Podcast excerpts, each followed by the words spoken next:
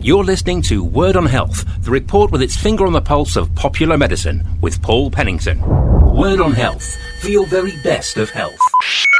Over the past three decades, we've had it drummed into us that we should maintain healthy cholesterol levels in our blood. As we continue to get used to the ever present threat of COVID 19, alongside masking up, keeping our distance, and regularly washing our hands, it's increasingly important that we all embrace a healthier lifestyle to help us reduce the potential severity of COVID 19 and a whole range of our biggest killers that unhealthy cholesterol levels contribute to. Christopher Allen is from the charity Heart UK. Cholesterol is a fatty substance which travels around in your blood. It's actually made in the liver. We all need some cholesterol to help us function normally, but like anything, if we have too much, it can cause health problems like heart attacks, strokes, and vascular dementia. If you have an underlying condition like high cholesterol or high blood pressure, or you've had a diagnosis of heart disease, we've seen that your outcomes are worse if you get something like coronavirus, and the rates of people who don't survive are lower in people who have those underlying conditions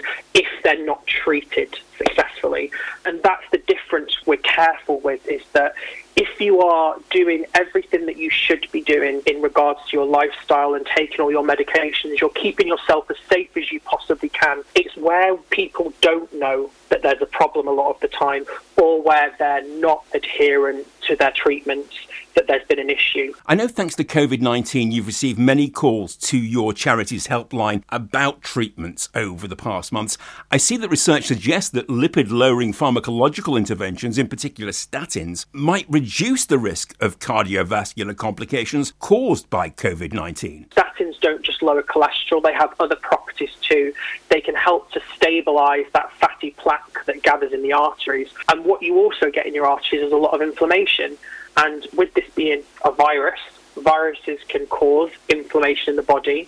So there's some evidence to suggest that statins could be beneficial for people who develop coronavirus. So, Chris, when it comes to cholesterol, what's a healthy level? So, for someone who's otherwise healthy, they don't have a strong family history of heart disease, they don't have a diagnosis of heart disease themselves, or other conditions like diabetes, we would say a total cholesterol of around about five or less would be healthy. For somebody who does have, for example, diabetes or they've had a heart attack or stroke, we would usually push more towards four to further reduce their risk because we know they have a higher risk in general. There's plenty of dietary and lifestyle measures we can take to maintain a healthy level. If we want to get our cholesterol level checked, we can pop into our local pharmacy to get it done, can't we? What's involved? For something that you would have done at a pharmacy, or say, for example, there's lots of local healthcare initiatives in areas that have funded it for themselves, you'll usually have a finger prick.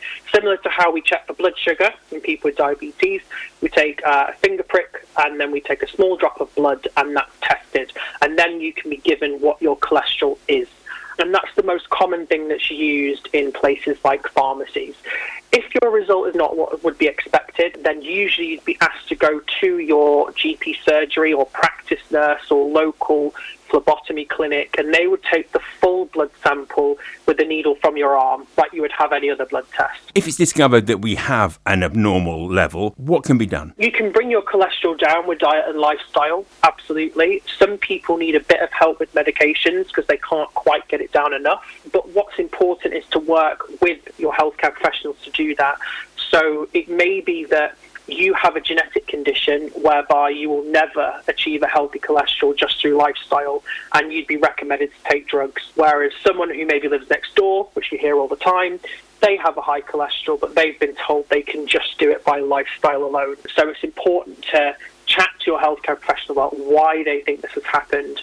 And it may be that, you know, some people make those changes and then they get their cholesterol to a normal level and then the GP says, you know, I'll, see you in a year, you know, unless anything else happens because they've changed what they're doing. Putting you in the picture, this is Word on Health with Paul Pennington. Around three quarters of people questioned in a nationwide poll commissioned by the Dyspraxia Foundation stated that they thought that behavioural, social, and learning problems that are associated with dyspraxia was simply an excuse for naughty or disruptive children. Sally Payne is from the Dyspraxia Foundation. A lot of the children present in the classroom and at home with behavioural problems, and they often present to healthcare services by parents who are worried about the behaviour. So, Sally, how do we distinguish between a child that's being naughty and a child with dyspraxia? Children with dyspraxia have coordination difficulties that make everyday activities really hard for them. So there's often a build-up of challenges throughout the day. They've been frustrated by the fact they had difficulty getting dressed in the morning. The mum was shouting at them because they came downstairs late. They forgot to take the thing to school. They're tired when they reach school because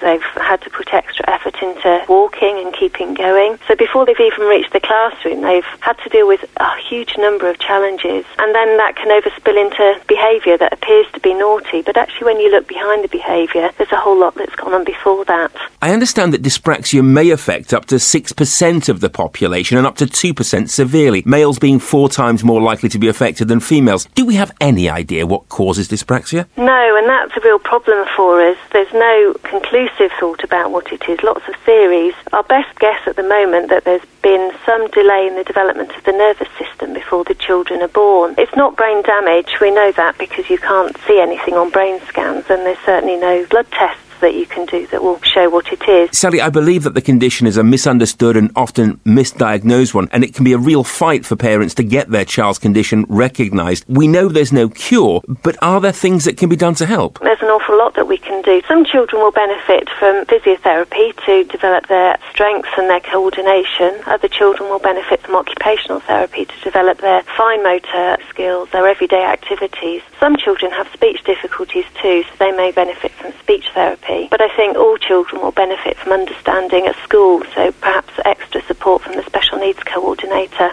within the school setting. This is Word on Health with Paul Pennington. Recent research has shown that the amount of people turning to traditional acupuncture in the UK has risen by around 15% over the last decade, making it one of our most popular complementary therapies. Rhiannon Griffiths is a traditional acupuncturist and member of the British Acupuncture Council. Traditional acupuncture is a form of ancient Chinese medicine that focuses on harmonizing the mind and the body and the emotions. It's a holistic practice. It seeks out the root cause of illness and addresses it by balancing internal energy that we also know as qi. And we use the insertion of ultrafine needles, which are the thickness of a human hair, into specific acupuncture points on the body. And that regulates the proper functioning and encourages the body's natural ability to restore its own health. Traditional acupuncture is considered to be effective at helping a wide range of conditions, really, from clearly defined complaints to more kind of general feelings of ill health and low energy. Often patients say that they turn to acupuncture as their focus is on the individual, and also the lack of side effects also plays a really big role why people want to come for acupuncture.